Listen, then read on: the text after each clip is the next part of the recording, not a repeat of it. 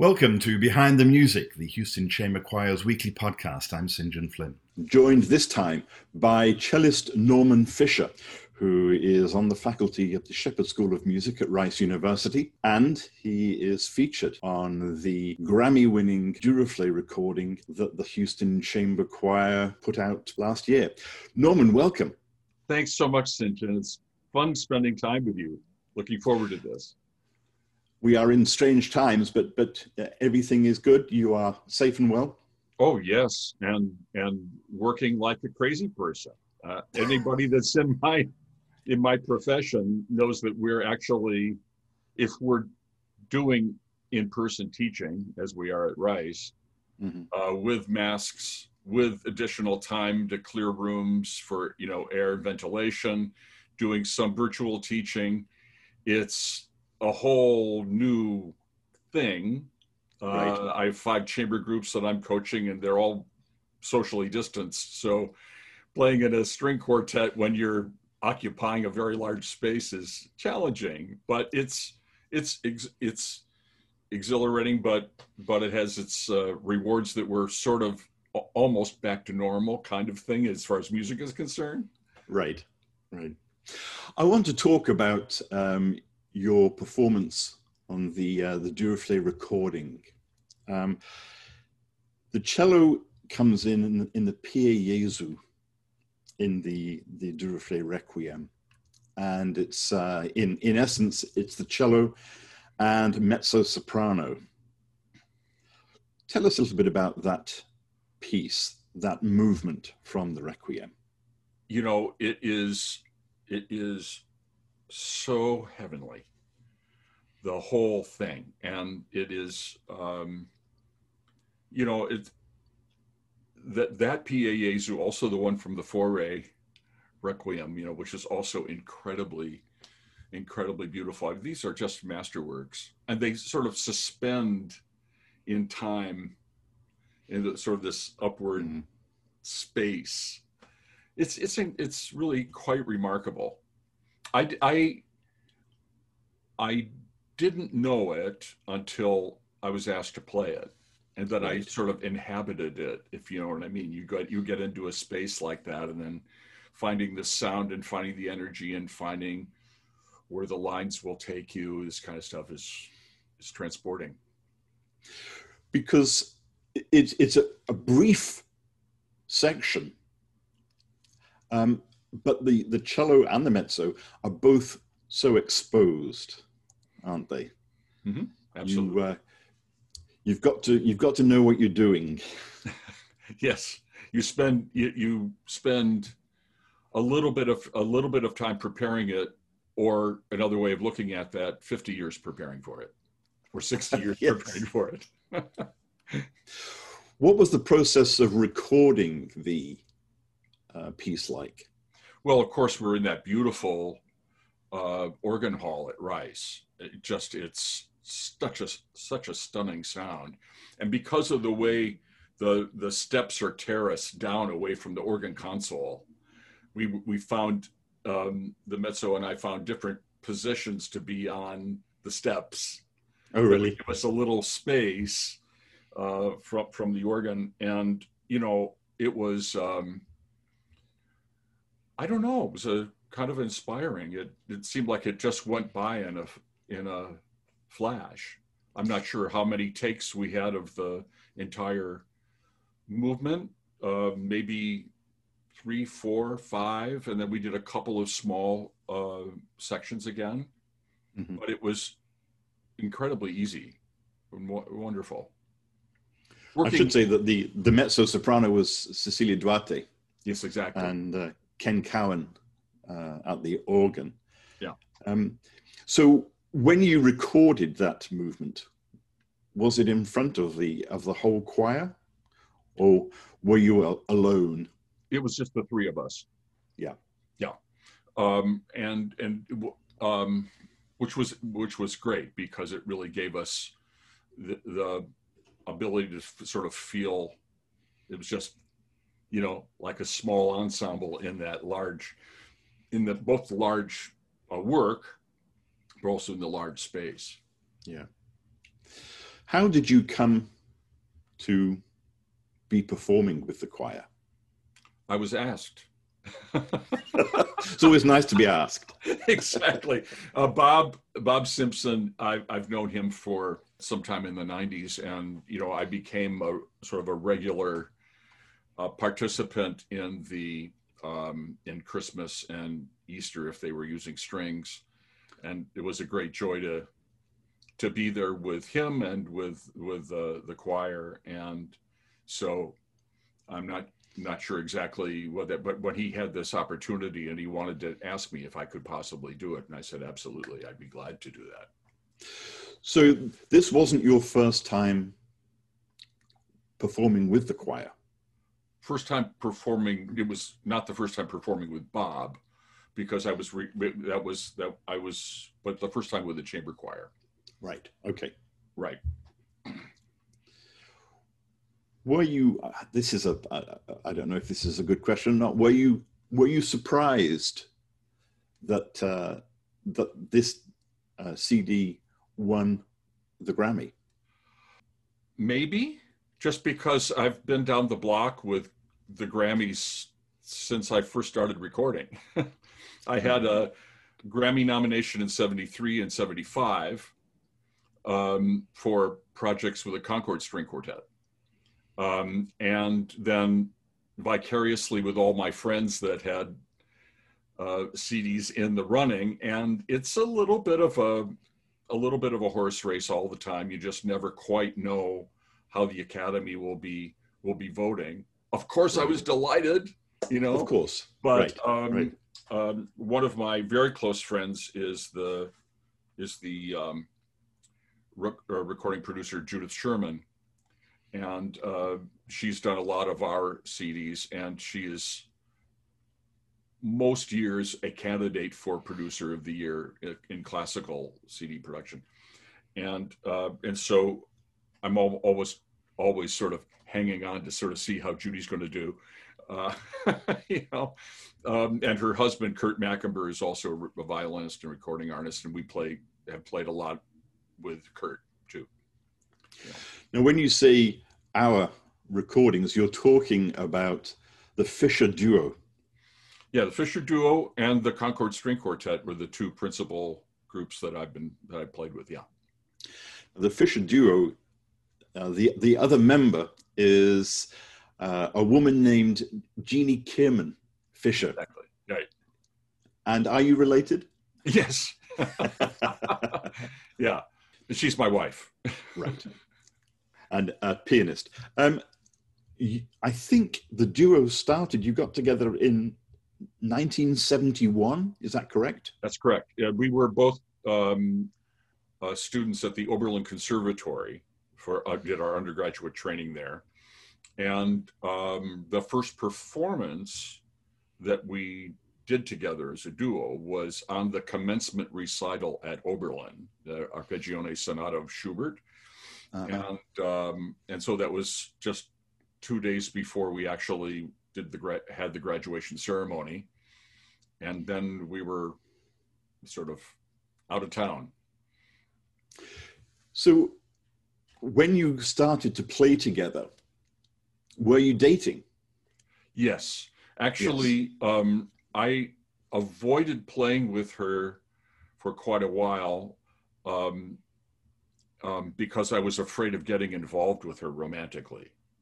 And then that when that became inevitable, then I said, then I embraced the opportunity to play with her because she's a fabulous pianist, and we, of course, there's a, a beautiful chemistry there, uh, and through the years, you know. Next year will be the 50th anniversary exactly. of the duo. Exactly. It just, just bang, it's there. Yeah. So it's very exciting.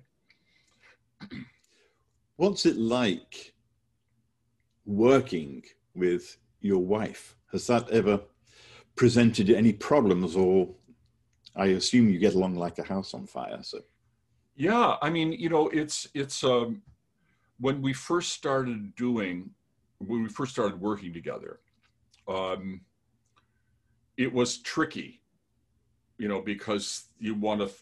There was a lot of energy that had to go into affirmation while you could be critical and, Mhm. and this sort of thing.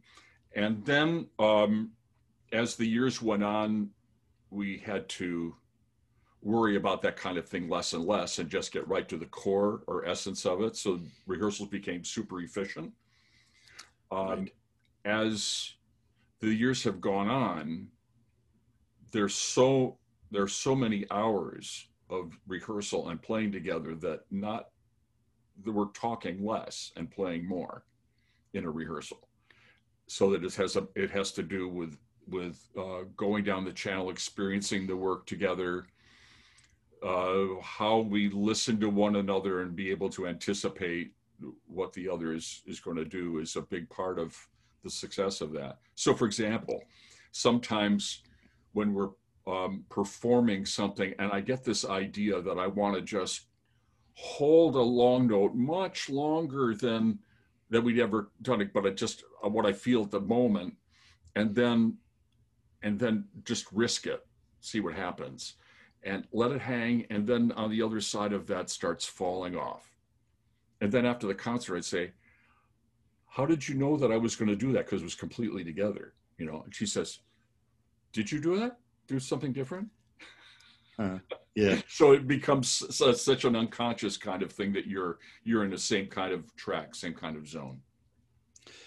I mean, after after 50 years, you you can almost anticipate how on Jeannie is going to play something, or you know, and she can do the same with you. well now now let me let me ask you a question st john do you know the A.R. Gurney play called love letters?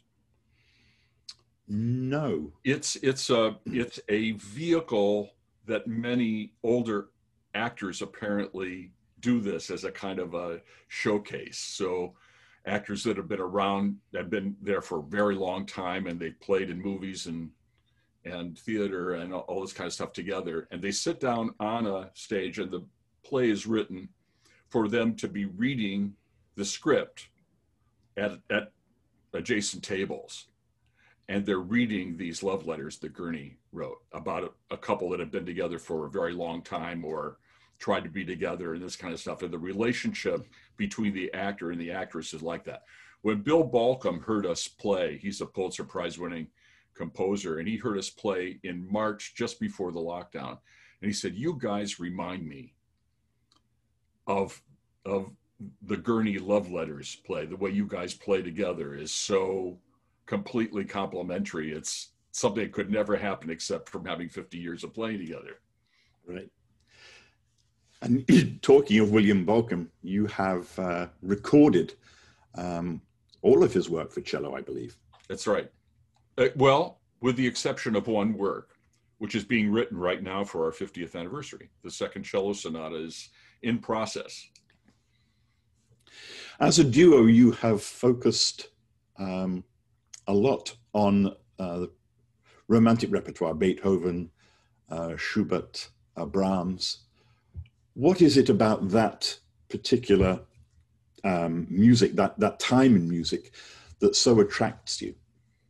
Well, you know, um, I think at my core, as a musician, I'm a I'm a singer uh, from inside, and as a cellist, the repertoire that's written uh, during the Romantic period, when the cello becomes really a solo instrument, um, and and what do they exploit? They exploit the lyricism and the vocal style of the of the cello the cello is an instrument that actually in its is singular in the sense that it encompasses the entire range of the human voice the lowest Right. notes of the man to the highest that the woman can sing and so you can move from register to register and accomplish so much with color and range but but again the lyricism of this is what's sort of remarkable about the cello. I think it's what initially drew me to it as a kid or why it why it took. And, and so the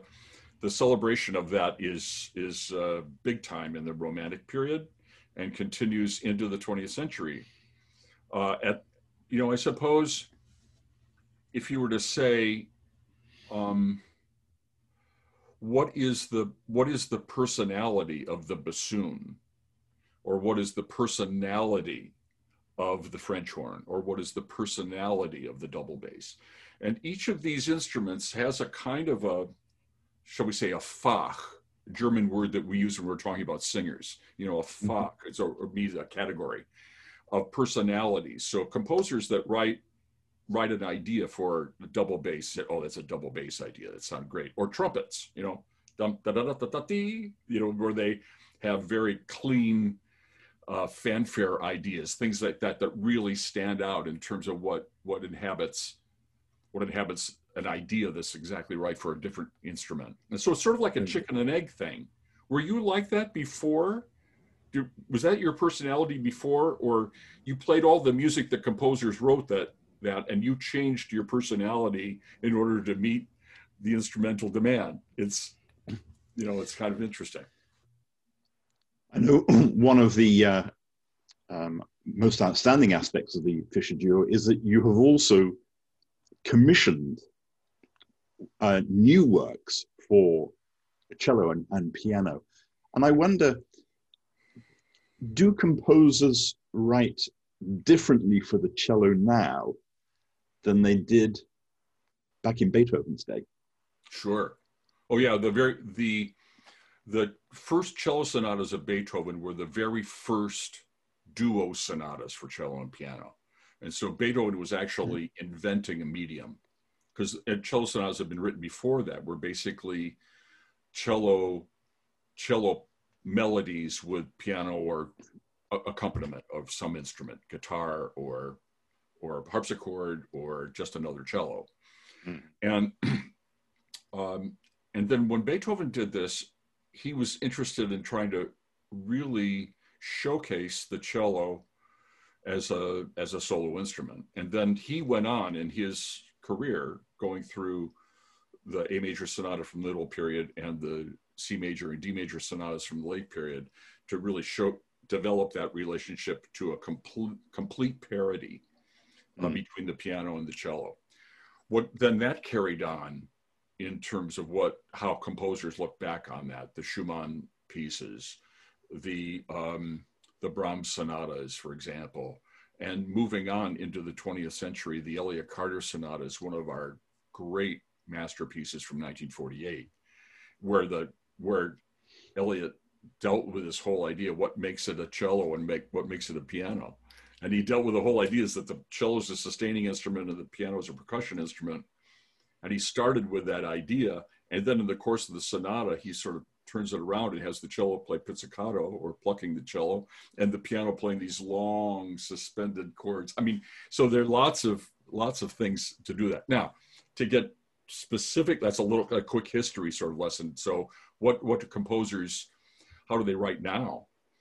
Um, writing in general terms for the cello or for the piano, they understand how the history of virtuosity in the instrument and the history of what other composers have done before them have given them lots of latitude in terms of what a composer can do, limited only by their imagination. When Mm. composers are writing specifically for the Fisher duo, they'll be writing with us in mind and be looking at certain characters characteristics of our playing to be able to to write for that What does it feel like to uh, to commission a work and to receive it and know that it has been written just for you and Jeannie? well it's a what kind of a thrill is that you know i mean and and you understand um how long it takes how much inspiration it takes to get the imagination to get that energy onto the page to be able to be um, and and a huge gift to have that come to us. Um, you know, I I've been commissioning actively since 1967, and have had really strong relationships with composers throughout my life, and it's one of the great great joys of my musical life is are these relationships with composers. And I always just have taken it for granted that this is what you do is that you you just keep you keep the uh, medium alive you keep yourself alive and you're looking you're taking a work that's never been done before. You can't run out and buy a recording and see how it's supposed to go. You have to Right. come up to to create the the definitive performance just from your own imagination and conversation with the composer When did you start to play cello? When did you begin? I started playing the cello on my 10th birthday. My, Oh, really? uh, yeah. My, um, um, I, I was, uh, I sang in, in children's choir and this kind of stuff when I was little. And then my parents signed me up for piano lessons. And I had a very good piano teacher and this kind of stuff. And I finally said, can I, can I play an instrument where I can play with other people, please? You know? and so my father was having dinner with um, the conductor of the Plymouth Symphony Orchestra. He, my dad was on the symphony board, and he had the conductor over for dinner. And he says, "You know, Norman's been talking about trying to trying to take up an instrument. Just oh, he should play the cello because there are no cellos in the elementary school orchestra. He should they they they need one, and he should do that." And so maybe this refers back to that chicken and egg thing, you know, Uh-huh. about about my personality fitting really well. It was a really a really good match. Who were your cellist heroes growing up? Sure. Well, um, you know, I would sort of, um, you know, say that the one that was huge was Pierre Fournier. Um, my my sort of junior high school teacher was just enamored with everything that he did, and as we know, you get a teacher that is wildly enthusiastic about something, and then you want to know what it is that they're so enthusiastic about. About And so then I started listening to that. Of course, I listened a lot to Casals um, as well and and others. But you know, I mean, thinking just a historical perspective, when Rostropovich first came on the scene, my first impression was this brash, ugly kind of sound that he made because he was playing on all steel strings and all these previous cellists were playing on gut strings. right. So it was right at an important time of switching over from uh, how the how the cello changed in terms of the equipment. Now everybody's playing on steel strings or some composite. We think it's very beautiful, but I think maybe in Soviet Russia those those those steel strings were also pretty twangy and not terribly attractive. Uh, uh, and that was also before he got a Strad and some of these other things too. But um, but this is a Rostropovich uh, ultimately became a significant influence as well. And um, and then I was lucky enough to study with Richard Kapuscinski, who was my undergrad teacher, who had been in the LaSalle Quartet and was uh, also in the Boston Symphony. Um, incredibly dedicated cellist. And then I worked also with Bernard Greenhouse, who had been in the Beaux-Arts Trio, and also with Klaus Adam, who had been in the Juilliard String Quartet. So uh, a lot of fantastic cellists in my life. At what point did you know that the cello was going to be your life? Hmm, really great question. Um, I can't tell you the day, but but but um, when I was going through high school, I had such a passion for music, and like a lot of a lot of kids that are in that situation, they they do music after school or during school, and it's on top of all your schoolwork and this kind of thing. And I had two things that I was really passionate about. One was history, and the other was music. Mhm. And when I discovered chamber music, this was a huge turning point. And um, so I, when I had, when I started understanding what chamber music was about, and specifically string quartet playing. And there was this team building where everybody was significantly contributing to the team and making something happen and the pride you had in the group process and then the repertoire which is of course astonishing and and you know really really beautiful. So um, i got sucked in and then then my father was watching me get involved and sort of said you know we should give him a chance to sort of see what this could do and so they sent me to the Interlochen Arts Academy for my final years in high school, uh, which is in um, the northern part of the southern peninsula of Michigan, where the Interlochen Center for the Arts is now. And so at the Arts Academy, uh, it was all day, every day, and I still couldn't seem to get enough of it, you know. And then that then I decided that I wanted to go to be a music major, but I wanted to go to a school where I could also continue my my studies in history. And so when I went to Oberlin College, which has both the college and the conservatory, I mm-hmm. started mm-hmm. to do a double degree in European history and with uh, cello, and then became realized that that uh, that cello was my calling and and history was a was a love. But I could that would be a great avocation for me, but I had to do his, I had to do string quartet playing specifically. You can't serve two masters. yeah. So there was never any doubt in your mind that as a cellist you were going to you were going to focus on chamber music rather than joining an orchestra and becoming right. an orchestral musician. Yeah. I mean, to me, it the my life was about playing playing string quartets, and cello was my vehicle to do that. Does that make sense?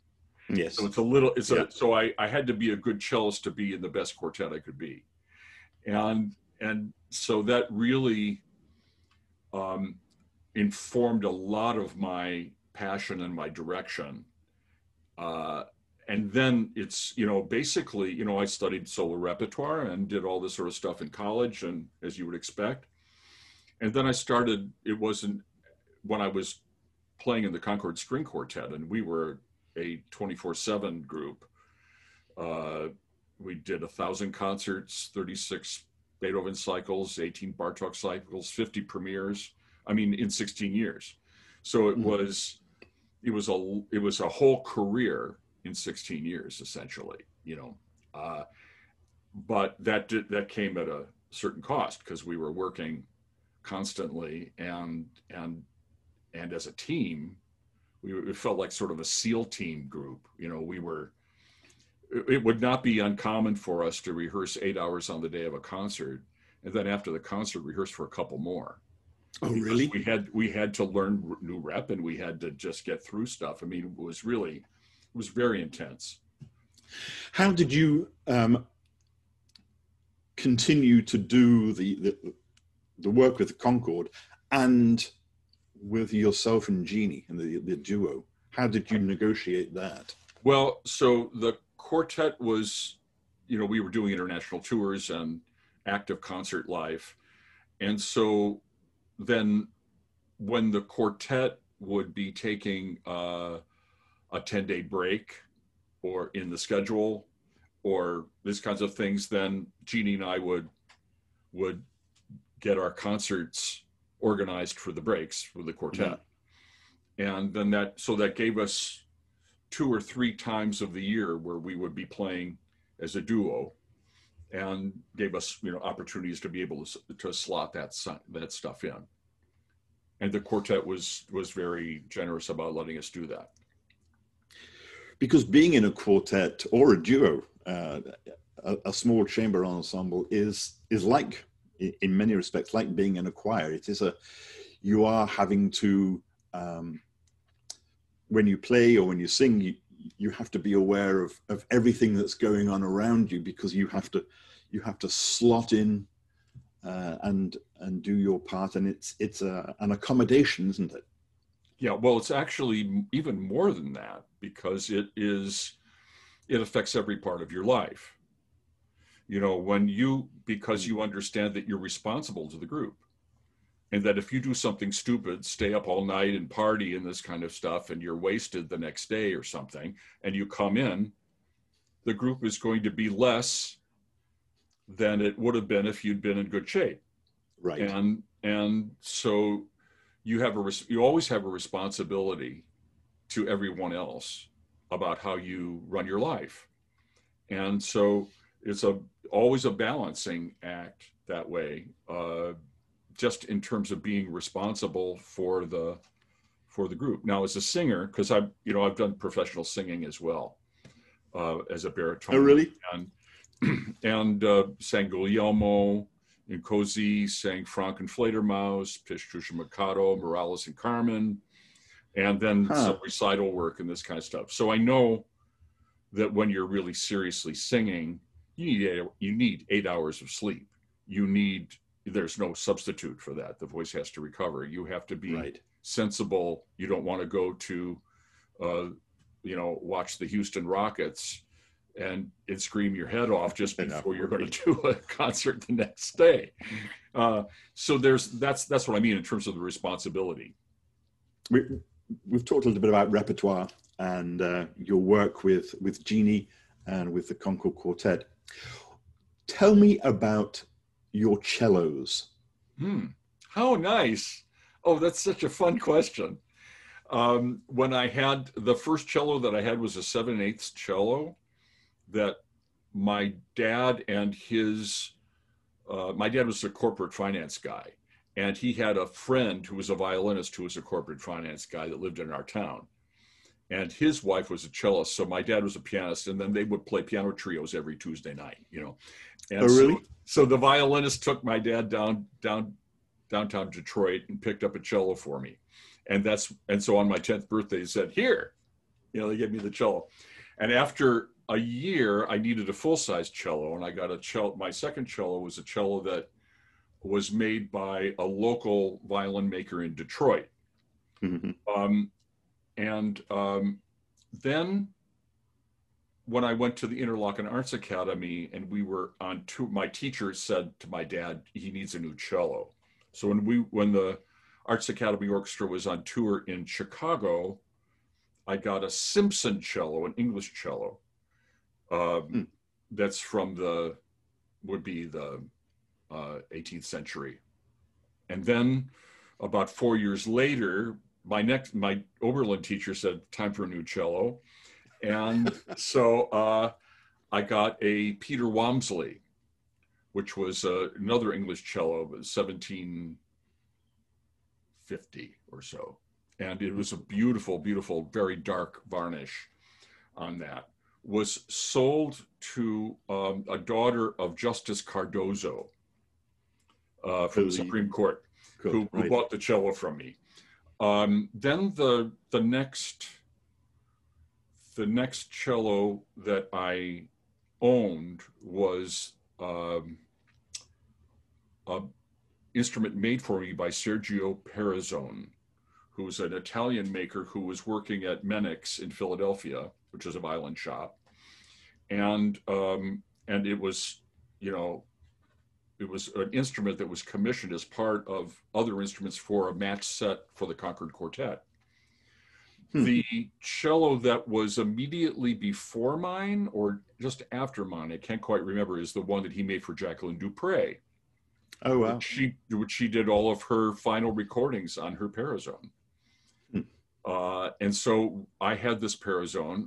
Uh, and then uh, when I was at Dartmouth College with the Concord Quartet, I found this old Dutch cello in the closet and started, it, it was a better match for the Strads in the quartet than the mm-hmm. um, than the Peresson was at that time. And so um, it was made by a Dutch maker called Rombouts. And that was 1702 which coincidentally was the same year as the Strad of our first violin, which was 1702. Yeah. So, um, and then I went, you know, I was playing that in the quartet and I still had the Peresson. And then um, after the quartet left Dartmouth, I had to find another cello. And so I found an anonymous 18th century cello that looked just like it was going to be right for the for the character of playing that I needed to do. You know, for terms mm. of solo playing, it was a largish instrument.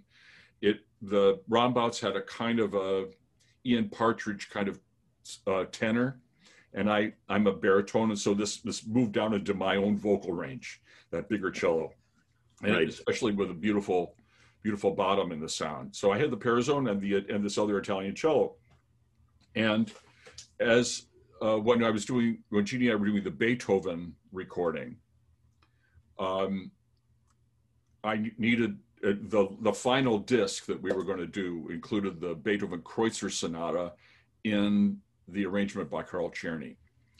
So it's a violin hmm. sonata that that Czerny, who was a piano student of Beethoven, had made an arrangement for cello and piano. And Jeannie said, "You know, your Italian cello. Have you looked at your Peresson lately? Because I remember it had a really beautiful A string, and this one is." The C string is amazing, but the A string is not quite as beautiful as the Peresson. And so I said, Really? And so I started getting that, and I got it I got it put back into shape by this amazing luthier who was in Boston. And, hmm. and all of a sudden I said, she's right. This is really something. So the Paris, I've come back to the Peresson now, which was made for me in 1972. So that'll be, you know, again, coming up on 50 years that I've owned that. and it's really developed and blossomed beautifully through the years. It's it sounds beautiful. Does the sound of of a of a quality a high quality cello does it develop? Does it change over time? Yeah absolutely. I mean the wood vibrates and mm-hmm. and and so there are channels of vibration that run through the top and the back and the sides of the, of, of any instrument and when those channels are reinforced it makes it easier for the for the vibrations to move down certain paths. And so um, you break in, you literally break in an instrument. So when I had the Peresson, when I first had it, oh gee, I I, I took it. It's like a wrestling match. I'd I'd go um, to really get it to start resonating. You know, I, I took it into a spare bedroom, and I get up in the morning, and I'd play as loud as I could on the C string until I was in the spare bedroom and when I could hear the picture rattle against the wall, then I could move to the next note. And oh, wow. driving driving the resonance down that that path, right? Huh. And so then it really started to, and then I'd I'd put it down and let it rest, and I'd go have breakfast, and then I'd come back, and so it was sort of, it had its morning calisthenics, and, and and over time that made a huge difference. And the instruments will change a lot in the first six months and the first year in terms of of, of doing that. But i can say that the peresson has taken on my sound characteristics because right. i keep playing sounds a certain way and it keeps coming back to that it's get it gets easier and easier to play and the sounds are really in alignment beautifully. It's, it, it it's really is an extension of your body. Exactly, or even of my imagination. You know, in sound. Yes. Mm-hmm. Have you ever lost your cello? Have you ever left it in a taxi in New York or? yeah, I know. Gee, I could have gotten great publicity if I'd done that, but no, what the one time that I that I did uh, leave it somewhere was um, I was doing a master class retreat at the Apple Hill Center for the Arts in Nelson, New Hampshire, and it was a Friday night, all day Saturday with a playing a Saturday concert with Jeannie, and Sunday morning, and so it was a wall to wall thing for me. And then Jeannie and I were scheduled to play a concert in Randolph, Vermont in the late afternoon on Sunday. so we were having this wonderful lunch and everything else at the at Apple Hill, and then had packed the car so we'd be able to take right off. But of Mhm. course, I brought the cello in with me for lunch. So, in my mind, the whole car was packed. And we took off and started driving. And then all of a sudden, realized that we'd left the cello. Now, this is before cell phones, right? So I pulled off at, at, an, at an exit and we got onto a payphone, called Apple and said, Oh, yes, it's here. And we didn't know what to do with it and uh, we called the the the presenter for the concert in Randolph, Vermont. They changed the order of the program, so they sent because it would take too long to go down to pick it up and make it up to Vermont. Somebody drove it up for us to where to meet us, and then we took off to Vermont, and then basically took the cello out and walked out on stage to play the to play that concert. That's the only time that I've that I've ever left it anywhere. And I bet your palms were sweaty. oh you just you know you just wonder what's going on. I mean it wasn't like i left it and yeah, I mean, they were taking care of it and they knew what it was.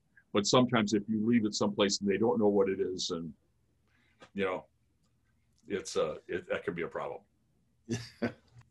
You have a singer, besides yourself, you have a singer in your family, don't you?